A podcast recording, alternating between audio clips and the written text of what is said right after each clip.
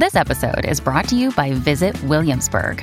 In Williamsburg, Virginia, there's never too much of a good thing. Whether you're a foodie, a golfer, a history buff, a shopaholic, an outdoor enthusiast, or a thrill seeker, you'll find what you came for here and more. So ask yourself, what is it you want? Discover Williamsburg and plan your trip at visitwilliamsburg.com. When you need mealtime inspiration, it's worth shopping Kroger, where you'll find over 30,000 mouthwatering choices that excite your inner foodie. And no matter what tasty choice you make, you'll enjoy our everyday low prices, plus extra ways to save, like digital coupons worth over $600 each week. You can also save up to $1 off per gallon at the pump with fuel points. More savings and more inspiring flavors make shopping Kroger worth it every time. Kroger, fresh for everyone. Fuel restrictions apply. This is Optimal Relationships Daily, episode 981 Desperation Creates Separation by Shana Olmstead of shanaolmstead.com. Hello, everybody. I am your host and narrator, Greg Audino. Glad to have you with me as we kick off a new week here on the show. I'm here with you every day to read articles about relationships in around 10 minutes. And today, one of our regular contributors, Shana Olmstead, will provide us with some insight about how our desperation and clinging to certain outcomes can only isolate us from them. As she goes on to say, this is applicable in relationships, but many other areas of life too. I don't want to do the talking for her, though. Let's hear this in her own words now and start optimizing your life. Desperation Creates Separation by Shana Olmstead of shanaolmstead.com. Desperation creates separation. Whenever we really, really need something specific to happen, it actually makes it less likely to happen. When we feel like we can't live without something or our life will be terrible without it, it creates a sense of fear that only attracts more fear rather than attracting what we want. For example, if we really, really want a new job and feel like we need it, this lowers our frequency and makes it less likely that we will get the new job. We get too focused on what our ego thinks are important factors in looking for jobs, rather than taking intuitively aligned action on looking for a new job. We bring the fear into the resume writing, the job searching, the phone interview, the in person interview, and the waiting for the callback. This creates a vibrational frequency that repels what we want.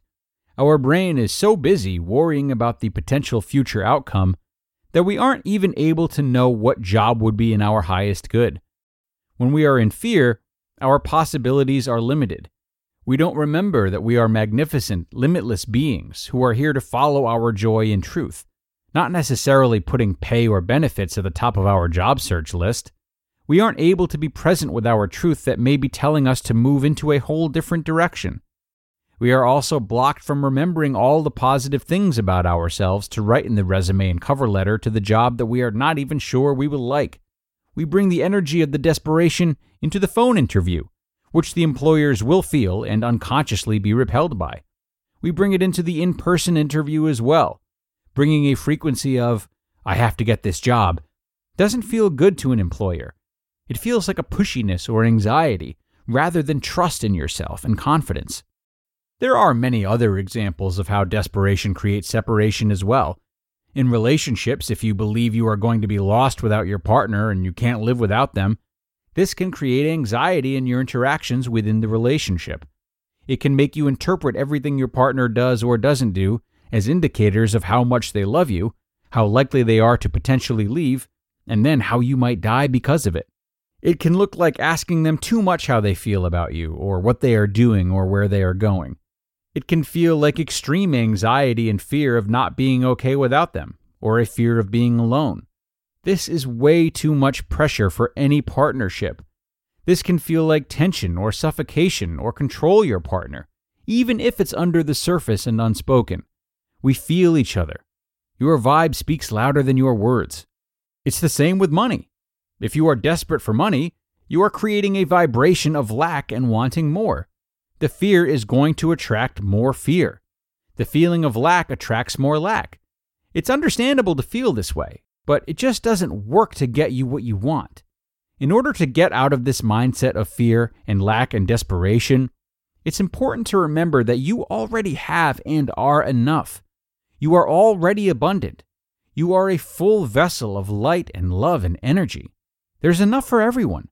Coming from this perspective releases desperation. There's nothing to fear when you know you are enough. You don't need the job or the partnership or the money to make you whole. You are already complete and abundant. In order to remember this feeling more of the time, it's important to practice. We are all a piece of the divine. We came from the source energy of love and will return to that when we are no longer in a body. We slowly forget that over time, so it's important to do things to help you remember the truth of who you really are and consistently practice them. From desperation to satisfaction in work. Practice appreciation for what you already have and who you are. Gratitude decreases fear and allows you to remember that there is nothing to fear. Practice stilling your mind and connecting to your intuition to guide you to a job that will feel good to you, rather than one that checks off the boxes. Practice getting into a high, happy frequency before you do any job related activity, whether it's searching for a job, writing a resume, or going on an interview. Remind yourself that there are plenty of jobs out there just waiting for you. From desperation to satisfaction in relationships. Practice reminding yourself that you are whole and complete no matter what happens in the relationship. This doesn't mean that you don't want to be with your partner, but the more you remember that you are okay on your own, the better the relationship will feel. Practice self love and appreciation. The more you love yourself, the more you can trust and love your partner as well. From desperation to satisfaction with money. Practice holding the frequency of abundance rather than lack. Appreciate the resources you do have. This creates more abundance. Practice getting into a high frequency anytime you interact with money, and picturing and feeling yourself having more money than you actually do.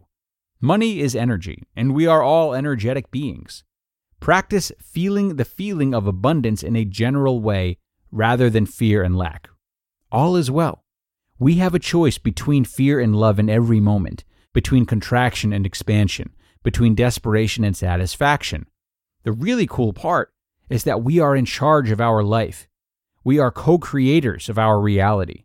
We have a choice in every moment to release the fear and remember that separation is really an illusion. All is always well. There is nothing to fear.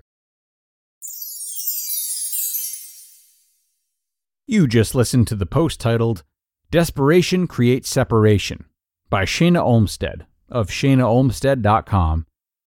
Thanks so much to Shayna for giving us some really powerful reflections for the week ahead.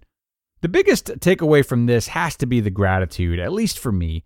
You know, I have a tendency to really idealize things and strive to improve until those idealizations are realized, which of course they never will be, at least not without my own self work leading the way.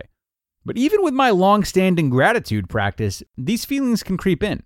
But one thing I've started to do before moving on to the next thing or making a big step towards what I think is progress is to double down on my gratitude practice, to really plunge toward all the things I love about where I'm at rather than finding reasons to move on from it. It can be confusing and it can lead to indecision, but it's also one of my best defenses against not looking back with regret after big choices. Hard to do, but the work continues, friends. Just thought I would give you that little recommendation, that little snippet from my life. So now that I've perhaps overshared a bit, I think it's time to wrap this one up, everyone. Thanks as always for being here, and thanks again to Shayna for some terrific food for thought. Be sure to come on back tomorrow where I'll have another post for you from one of my favorites, loves.com. That's where your optimal life awaits.